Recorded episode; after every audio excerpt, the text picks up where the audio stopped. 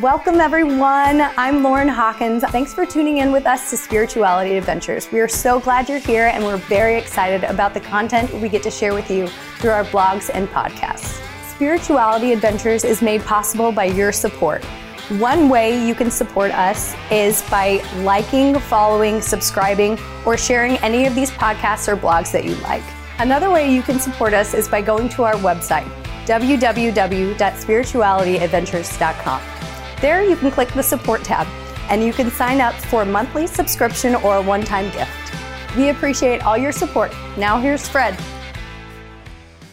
Welcome, everybody, to Spirituality Adventures. This is a non judgmental place to explore spirituality. And we are so honored to have with us for a part two interview. So if you're jumping into this interview and you didn't hear part one, this is part two. So I just want to encourage you to back up and catch part one with, uh, and I'm honored to have the former prime minister of Ethiopia with me today, Tamrat Layne.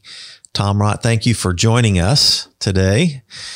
And we uh, left off at a, a very pivotal point in your life. Your your life as a young person growing up in Ethiopia, studying communist ideology, then experiencing a dictator communist, which you and your buddies decided that you wanted to overthrow, built a guerrilla army, grew to 150,000 people. And in 1991, you overthrew that communist dictator you put into place a new government and you were serving as the prime minister. You started studying your MBA in with London and started moving into some different ideology, some uh, a little bit more of a free market ideology, free all market of that. One. Yeah.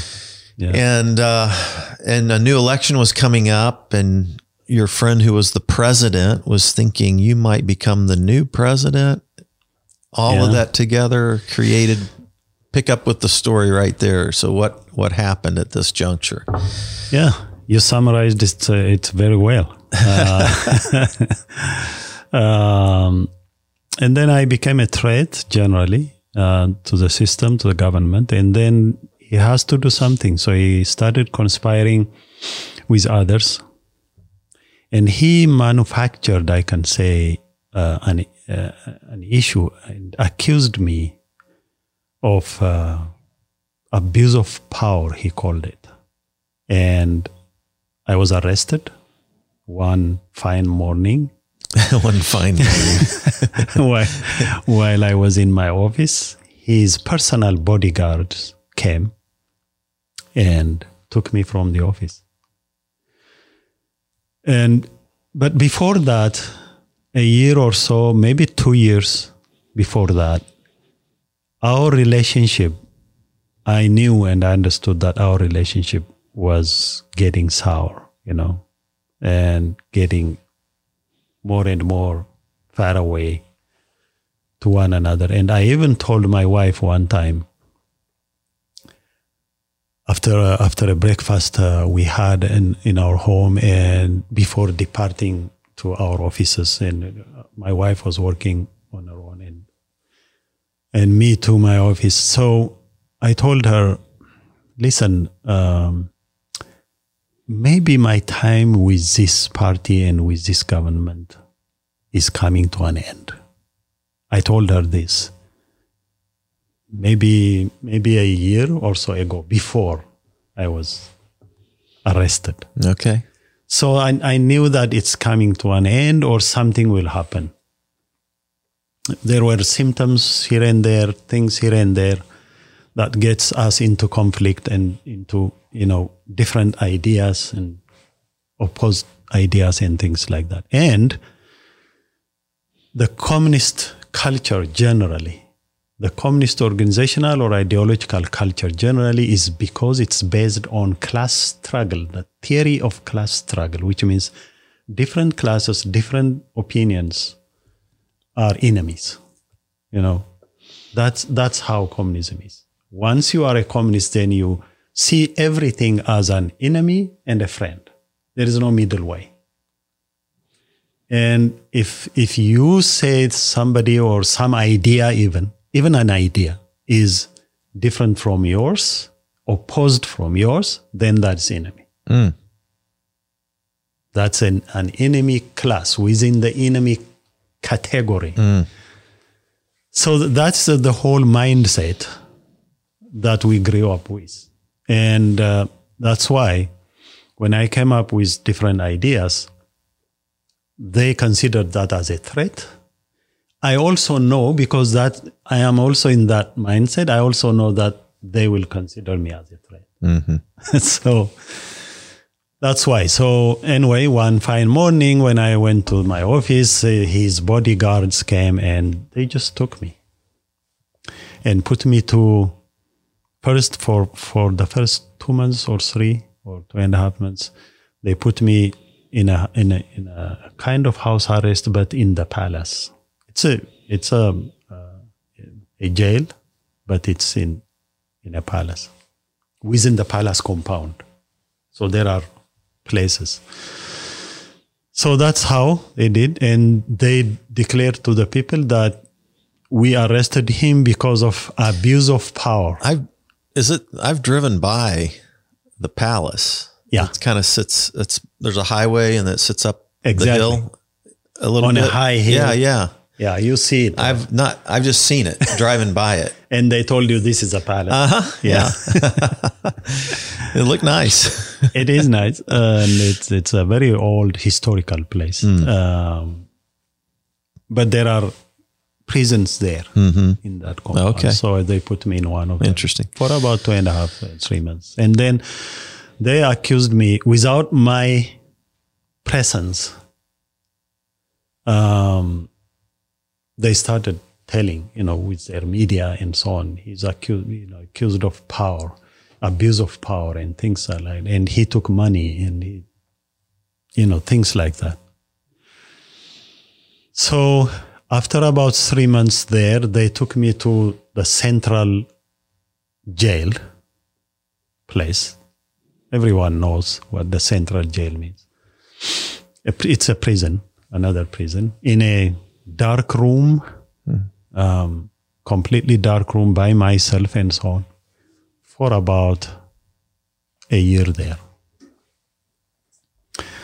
And uh, even chained, handcuffed, sometimes my hands, sometimes my feet, and all that. And then uh, they had this uh, um, kangaroo court closed, and I was not allowed to even defend myself properly. And uh, they sentenced me to 18 years. Handpicked judges, special court they call it. They called it just for my case, not even in, in an ordinary institution of just, justice. Just for my case, three handpicked judges were there. And that was only for the international community because the American government, the British, and other governments, Westerners, they started asking why why is he arrested? Why is he in jail? Why is he what what did he made wrong and things like that? And for them, for their consumption, he said because of abuse of power, and this abuse of power is appealing both to the people in the in the nation and also for the international community, for the ambassadors and so on. Abuse of power, abuse of power. So f- for that, and then this f- kangaroo court is also for the international community mainly.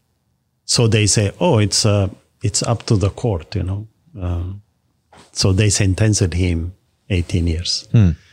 But the whole judicial review was not there. The whole uh, proceeding was a sham. Uh, I was not allowed to, you know, defend or witness or something. That's all. So 18 years. Went to jail. The first year was very different. So that was the chapter that, as you said earlier, that's a pivotal point in my life. There started another chapter of my life right. in prison. In prison. And Sentenced for 18 years. 18 years. And you and you were married yes, I was married. with two children, Mhm. Two children of four years old and a month old when I was one month. in prison. Yeah, one month. And what happened to them? You're sent to prison. I, I was sent to prison. My wife was just out of the organization. They take her out. They and also from her job, she became jobless. And we didn't mention it, but you you two she was a guerrilla warfare fighter Yes. too. You met Yeah, in the army. we met in the army. Right. After four years in the mountains, she joined us. Okay. From her high school, she was a high school student Okay. in her teenage. Wow. The She young, joined- young people fight wars, don't they? Yeah. Yeah. She joined us and uh, she became guerrilla fighter. So, and and we get married after, uh, you know, in 1985. She joined us in 1970, uh, in 1980, I think. And after a while, we get married there while we were in the mountain. Okay. So, So- she she became jobless. So my son, who was four years old, he used to go to school. He couldn't because she didn't have anything to pay for school. So he was forced to get out, and then she finally forced. You know, she couldn't live there, and she was even threatened. You know, government, police, or uh, intelligence people. They were following her everywhere else and because they they wanted her not to meet people and things like that because they suspected that she would do something anyways she had to flee so she fled to kenya a neighboring country called kenya and she ended up to becoming uh, a refugee in refugee camp Yeah. Which is um, usually very, Very very, difficult. poor, very difficult very difficult circumstances. Yeah. So she's in a refugee camp in Kenya, which is basically like sometimes worse than a slum. I mean, it's worse very- than slum. Yeah. worse than even jail in in in, in, in, in its own way. Uh, it it was very difficult, and you know, a woman with two little children, nothing in her hands, uh, nothing, and it it was so difficult for them to be there, and it, and and it was a sudden thing, you know prime minister suddenly getting into a dungeon Right. and she was working and an employed person and so on suddenly get into a refugee camp Yeah. it was very hard Wow. very very hard for them especially it was very very hard uh, she, she usually she remembers that days in um, in, in in a mixed feeling. On the one hand, she says that's a blessing to you know that changed my life into a different course, which is good. Uh, but on the other hand, uh, you know, when she remembers that, her her eyes filled into tears and yeah, so emotional. She becomes very emotional when she remembers that. It was a very hard time. Okay. So you you they put you in solitary confinement, is that right? in solitary confinement by myself and the first uh, few months was a complete dark room. And i tried even to committing suicide by myself with a broken glass. I tear down my my veins cut my veins twice i tried it i tried it twice so that i would die of bleeding i survived um, so yeah, but I served for 12 years in prison out of the 18 that I was sentenced. And out of the 12, most of the years, like about 10 years, I was in solitary confinement. Okay. And when you when you went to prison, you were an atheist. Yes. Why were you an atheist? I was a communist before, and then as I as I told you earlier, as I took that MBA course and as I saw that things are not working on the ground, then I started losing trust on the communism thing, and th- that MBA that I studied, it, it really changed my mind. I mean, it was it was about market economy, it was about freedom, it was about liberty, things like that, and it was an economic management, and it was a practical thing that helped me to change my mind. And when I was in prison, I have already abandoned my communist, I, you know, faith, mm-hmm. so to say, but I still was an atheist. Uh, I still didn't believe in God. Uh, I had no experience before that, even uh, of going to church or reading a Bible or God or things like that. And uh, and when I was a communist, I intentionally believed that there is nothing that is any supernatural force, you know, because I studied the philosophy of Marxism Leninism, which says there is no that kind of mm. you know force. So I still was an atheist, continued to be an atheist, but seeking for something. It, was it Marx that is it that famous quote about the opiate of the masses? Yeah, something. Religion is the opium of the masses. Yeah, yeah. that was a famous thing. Mm-hmm. So, but but I was looking for something. I started looking and seeking for something that I had no idea what it would be, but something that really gives me relief, or something that gives me sense, other than the communist or thing. Um, so in that quest for that something, which I had no idea, I went into st- reading. The only thing that I was allowed in that solitary confinement was reading books. Hmm. I, I could be able to read any kind of books, or they see it and they give it to me. So I started reading, reading of different faiths, different kinds of things. A little bit of Buddhism, a little bit of Hinduism, a little bit of Confucian thought, a little bit of you know, mm-hmm. things like that. Mm-hmm. Uh, but for some reason, I don't know why, I geared myself towards generally religious things, generally, and these philosophical things. Um, and then finally, I, I studied Islam for two years from Quran, uh, their holy book. Uh, I got something from there, and I got something from the you know for, from mm-hmm. different things. Mm-hmm. Continued to seek some something which I had no idea what that thing would be. Right. the only thing I was sure about was that Marxism Leninism is not working. Communism, I don't need that. But what what will be coming, I had no idea. Wow. So you're you're searching, you're open. Searching. You you're reading. So what happened? What happened next? Um this is several years into solitary. Five years. Five years into solitary. For five years, I went through this. And then um,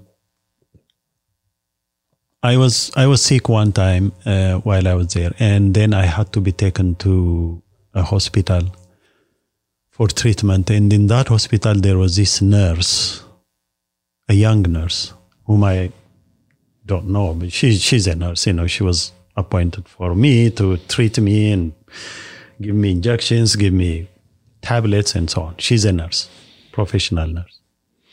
But one day she brought me this piece of paper, a tract, we call it, a piece of paper, uh, not much on it, just some things, about three things written. And she tucked it under my, my pillow while while she she was testing my pressure, blood pressure, lying down like this, and she was testing it, and she tucked it on my pillow, under my pillow. I saw that she put something there, and when we're done with the testing and so on, she went out, and I, I am by myself in that room, and I took out that paper and I started reading it, And then the first thing that says was, Jesus loves you. And um, I said, who is this Jesus in the first place to, you know, to love me? And how, how is that kind of thing?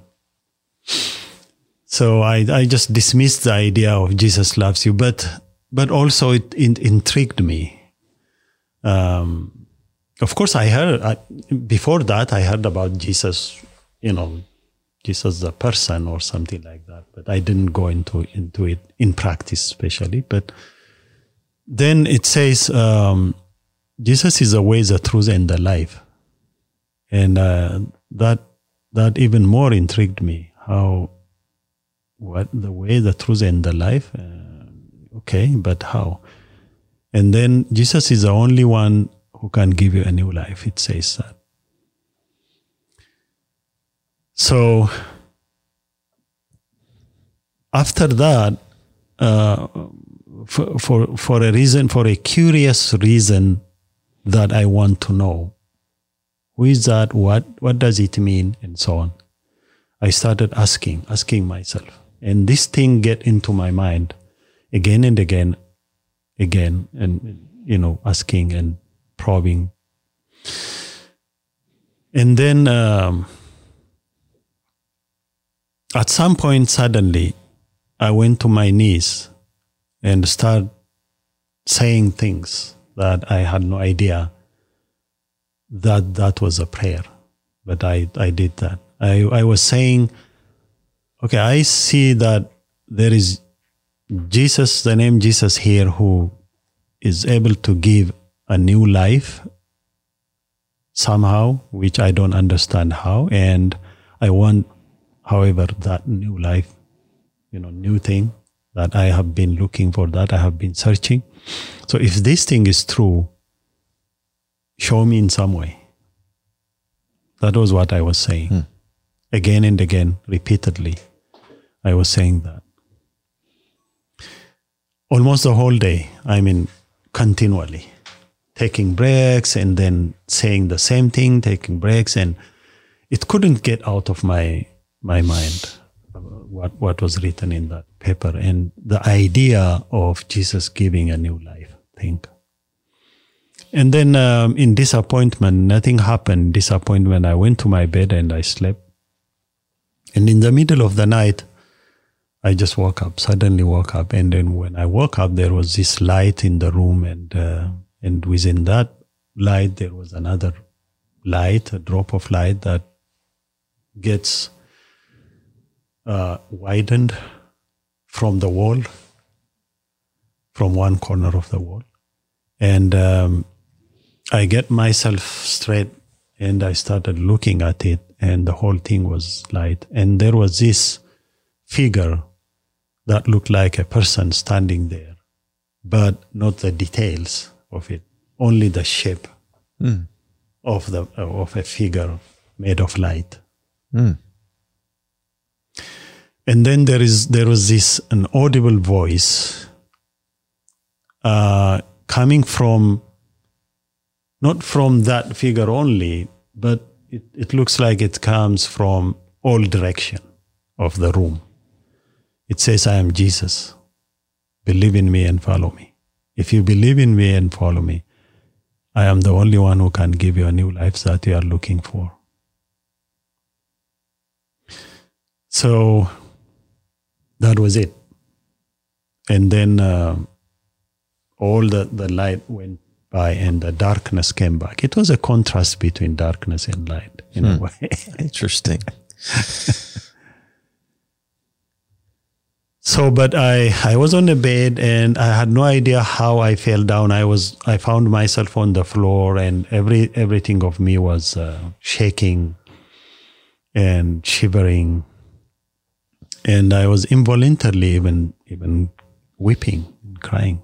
And, uh, but despite all this, in the morning, I, I didn't say, okay, I didn't believe. I said, oh, and I thought that something something wrong happened in my mind, you know, like hallucination, or I went being sick or something. That's that's what I thought. And you can imagine after all those years of a communist ideology that says there is nothing out there except myself, mm-hmm. it was very hard for me to believe. So I took it to mean some kind of hallucination or something that went wrong With your mind in my, or with your in my mind. whatever. Yeah. so but the next day i couldn't i couldn't keep quiet i i continued to something continued in my mind to work out you know bringing back that i saw bringing back that i heard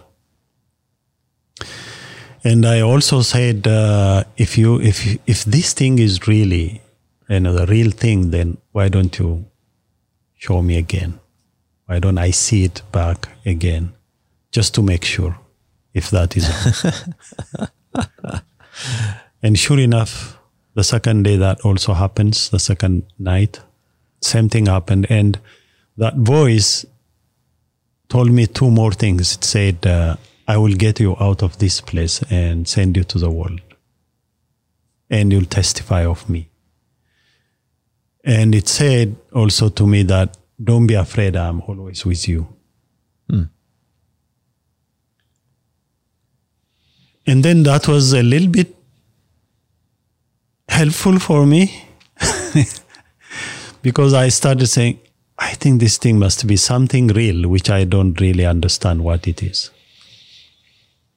Anyway, then I, I wrote all my experiences in fact, it happened also the third night. The same thing happened the third night. So I wrote all that experience in a very short, tiny thing. And when that nurse came back after the third day, I put that into into her, you know, nursing jacket. Hmm. And what I wrote was I told her the exper- that experience, what happened to me, uh, in, in short, and I asked her to bring me something to read. So the, there is this reading and something to read so that I would know about this Jesus more. So after a few days, I think two or three days, she brought me a Bible, uh, a small pocket-sized Bible. She brought me that, and uh, she gave it to me and she told me to read from from a book, a book of John. So I started reading the Bible that way. I didn't start from the book of John. I start from the book of Psalms, which is wonderful. Um, and I went through that. And then uh, after that, another person brought me another Bible and started studying and I started to praying and all that. Hmm. And for my own surprise, a few days after that, I started feeling at peace for the first time after hmm. after almost six years. I started feeling peace in me that I couldn't understand why um, hope. The next thing was hope. I started saying, I, I may get out of this place someday. For the first time, I started saying that. Because before that, I was always thinking of being killed. So, and, and I know that from prison, people were taken and be killed. I know that.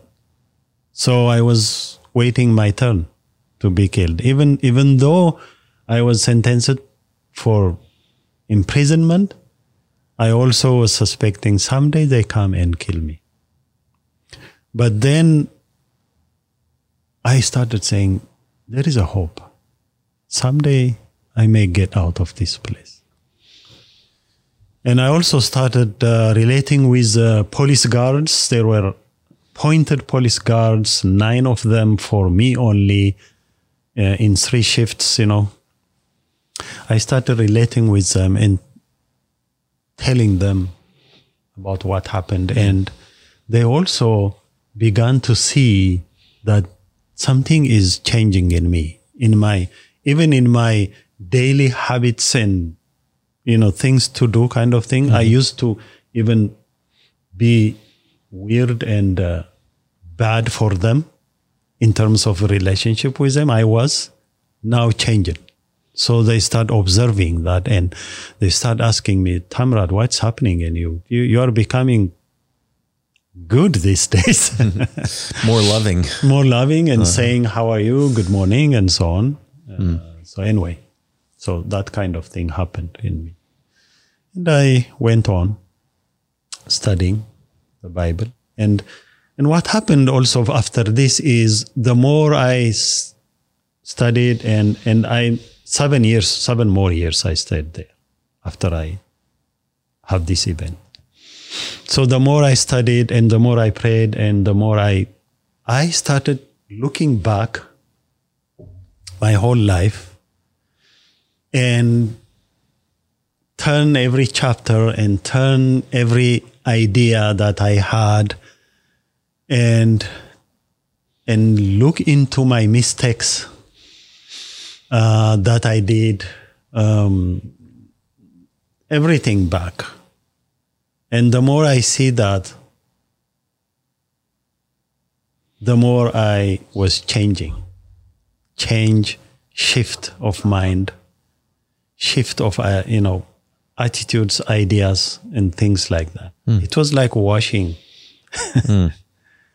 Um, and in that sense, it was good that I stayed for seven more years. Hmm. In that sense, and uh, and I love it. By the way, love it in the sense that it became a reason for for a change in my life. Wow. So while you were in, in you were in for 12 years, what what happened to Mulu while she was in Kenya? Mulu and our two children went to Kenya. They ended up in refugee camp, as I said earlier, and uh, they stayed there for three years. And she was also a communist, by the way, an atheist communist. And um, and one time, one of the police guards, who was intrigued by my change, and then became, of course, changed by for himself. He became a believer. He was a communist.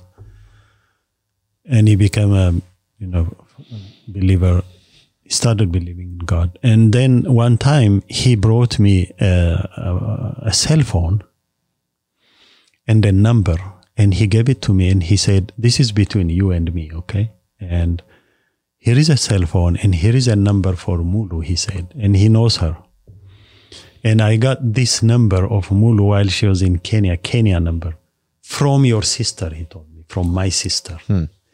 so he said, I give you 30 minutes, call her just to say hello. And he knows before that that I had no communication, no even a visit. Mulu was not allowed to visit me while I was in prison before she went to Kenya. Mm-hmm. So that's why, out of compassion, he gave it to me and I called her. And I called her and I started telling her what happened in me. You know, now I believe in Jesus and things like that. And she heard me and she said, When did that happen? And I told her the, the nights. And she said, Exactly on those days, I also had this vision. And now I am following Jesus too.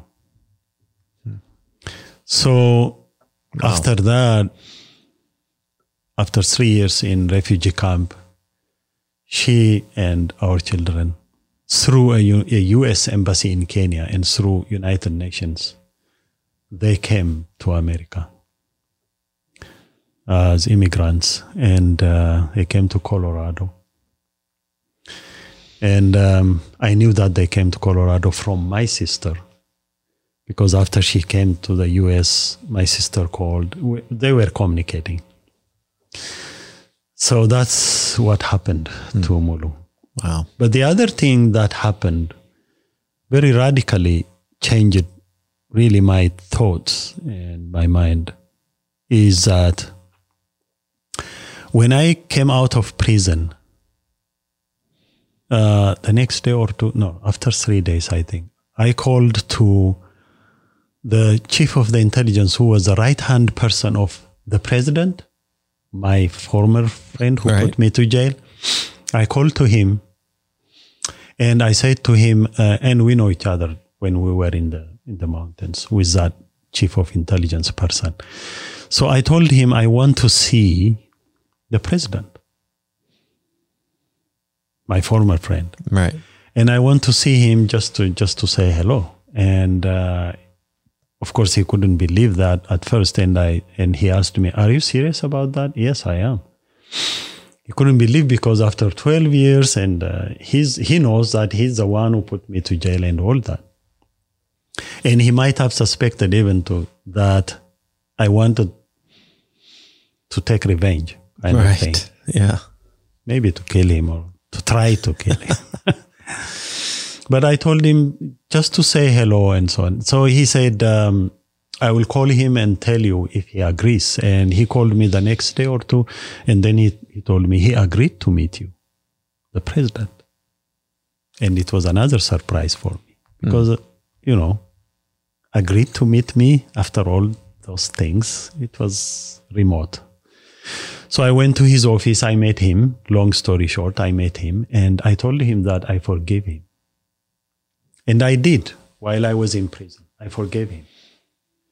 But before that, I was mad and I was, you know, every time I was thinking of taking revenge upon him.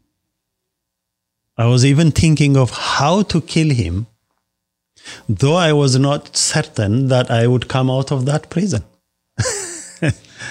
so to that extent, I was really in hatred, in a, in a big hatred, and I wanted to take revenge. But then, after I met Jesus and after my after I was changed, at some point I said I forgive him while I was in prison. So that's why I called and I wanted to tell him. So I told him that it was it was surprising for him, but he, he really believed it because he saw that I was changing. Through our conversation, we had a about two hours conversation, an hour and a half or two, in his office, and I told him what happened, all the things, and that I'm changing and so on. So he somehow understood that I am really changing. So that is another thing, another big thing hmm. that happened in my life. Yeah. Forgiving that Right. friend of mine. That's that's amazing. In 2012, he died of, uh, you know, he was sick and he died uh, in the hospital in Europe. Um, and I felt sad. Beautiful. Wow. Man. Forgiveness. It it it sets us free when we do that, right? Yes, it sets us free. Mm-hmm. Forgiveness is a good thing, but it's it's not easy, Not and easy. it was not easy for me too. By the way, Like it took me a year and a half, maybe, that I struggled with myself to forgive. yeah. Yeah, I understand. Sometimes I mean, in, a, in a much tears. smaller way, I I can understand. Yeah.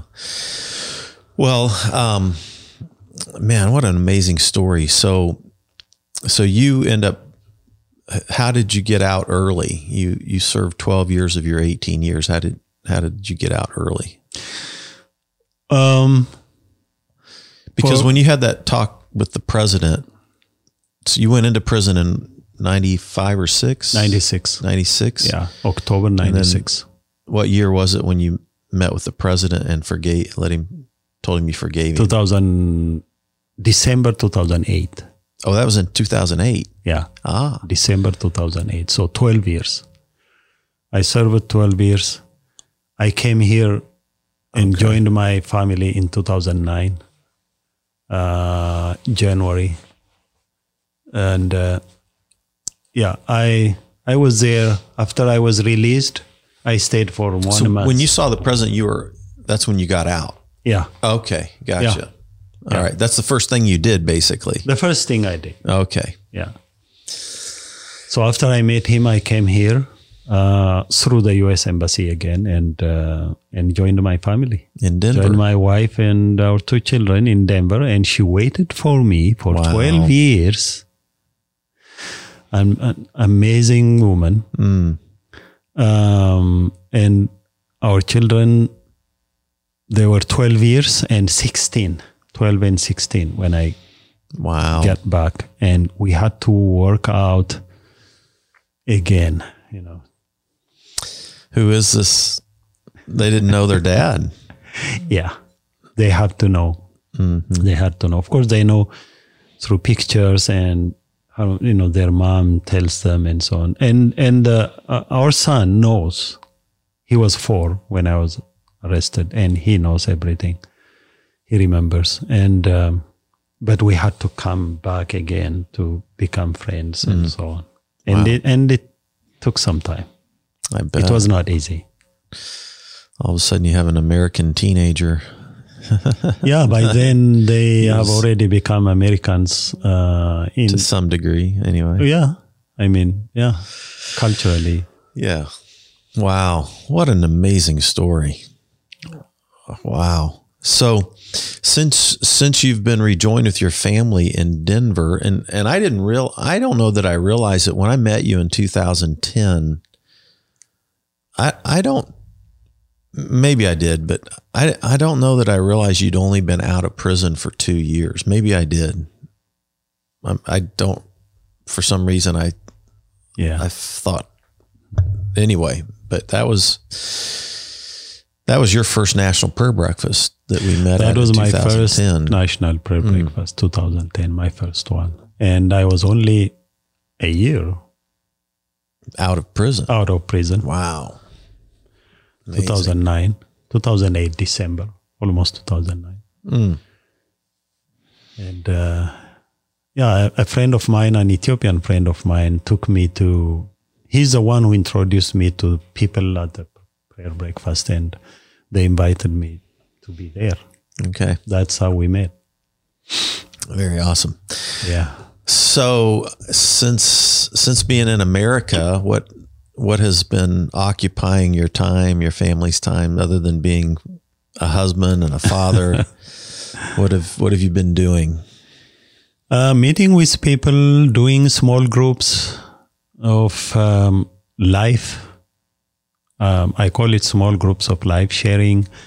Um, going around to different places and speaking and sharing my life uh, in churches, in conferences, in prayer breakfasts, with seminars, and so on the first three years until I get my green card, I was, you know, um, here in the U.S. only, traveling to different states and meet friends, new friends, and go to different places and speak and share my life.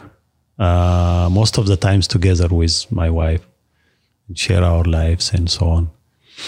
And uh, people were blessed by that, you know uh, about and and we were talking about forgiveness we're talking about changes in life transformation we're talking about getting into challenge but coming back um, and then we started traveling out out of the us going back to africa going to the middle east going to asia and and also europe to some extent but mostly to Africa, Middle East, and Asia.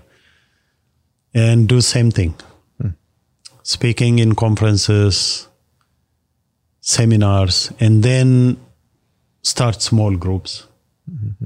uh, life sharing small groups, hmm.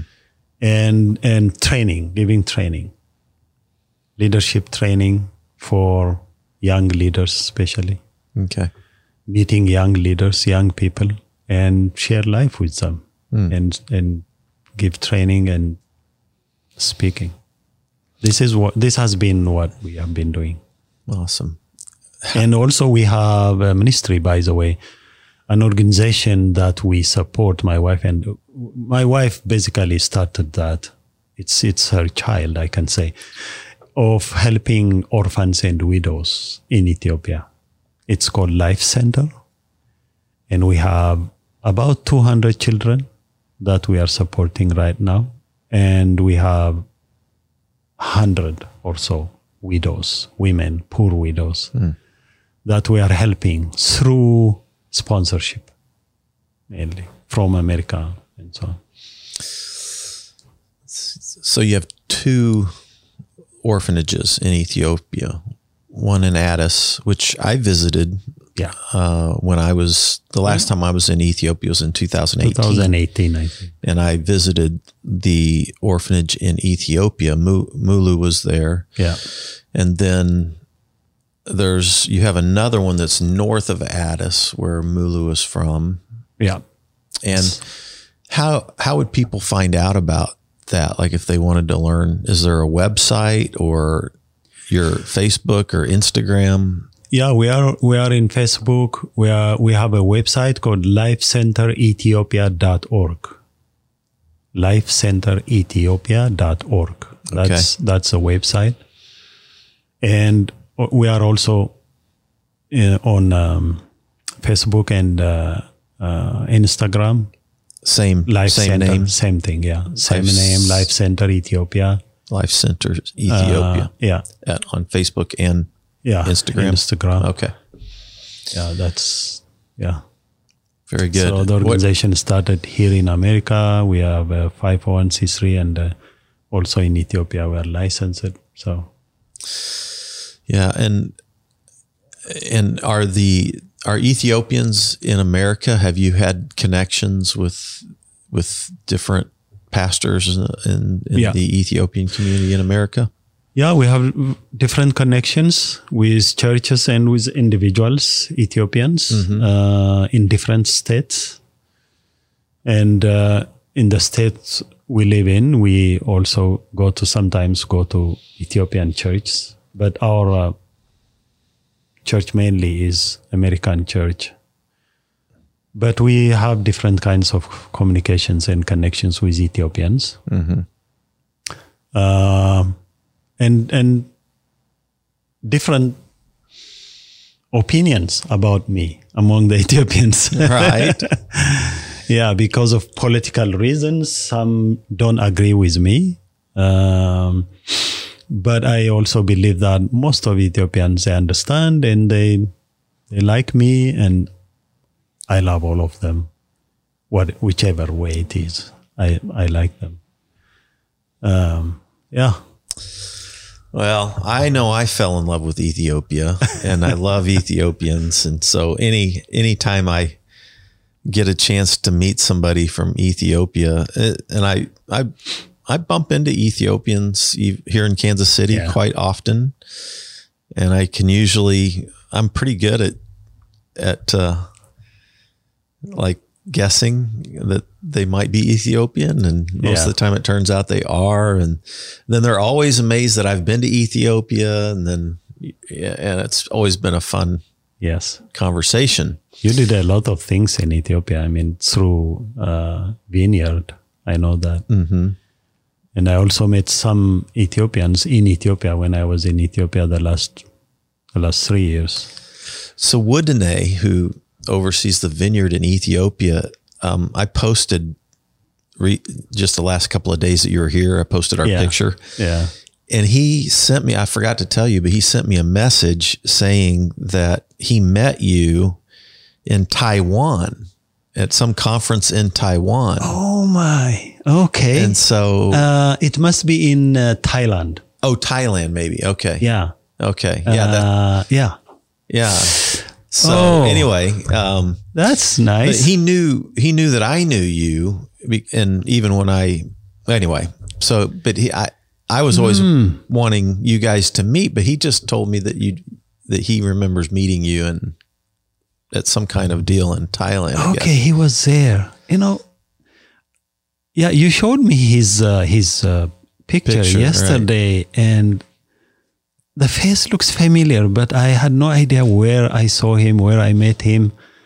Uh, that must be Thailand because one time there was a conference there, a big com- an international conference organized by another ministry, not by myself. But I went there to speak and to meet people, and group of Ethiopians were there, oh. many of them, and he must be with them, and they came to meet me and they met me. We had a chat and they took pictures with me okay. and, and so on and so forth. That so must be it. That must be. Yeah.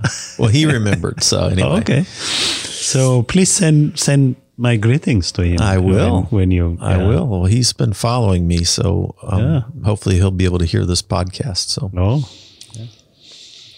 Well, I am. I hope to get to Ethiopia with you and Mulu again sometime soon. Yes, we're praying for this new election coming up in June of yeah. 2021. Praying for peace, obviously. Yes. Pray for Ethiopia too. Pray, please.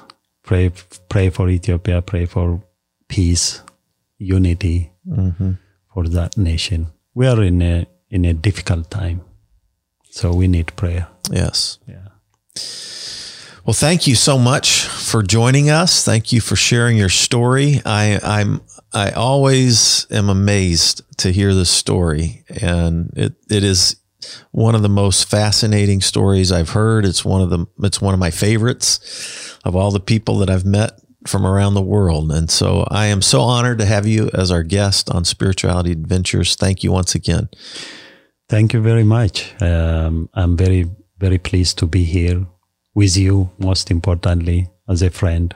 And uh, I'm also pleased to see that you are running this uh, spiritual spirituality adventure, which is very important, I believe. And uh, I met some of uh, your friends uh, here in Kansas yesterday. We were together, and I really loved them. Um, and I believe that you will reach out through this program to many, many young people. Thank you for doing well, that. Well, thank you for coming. And thanks everybody for joining us at Spirituality Adventures. We'll see you next time. Thanks again for tuning in. Remember to visit our support page at www.spiritualityadventures.com. If you like what you heard, be sure to share it and leave a comment. Thanks again. Have a great day. Harvey Media Production.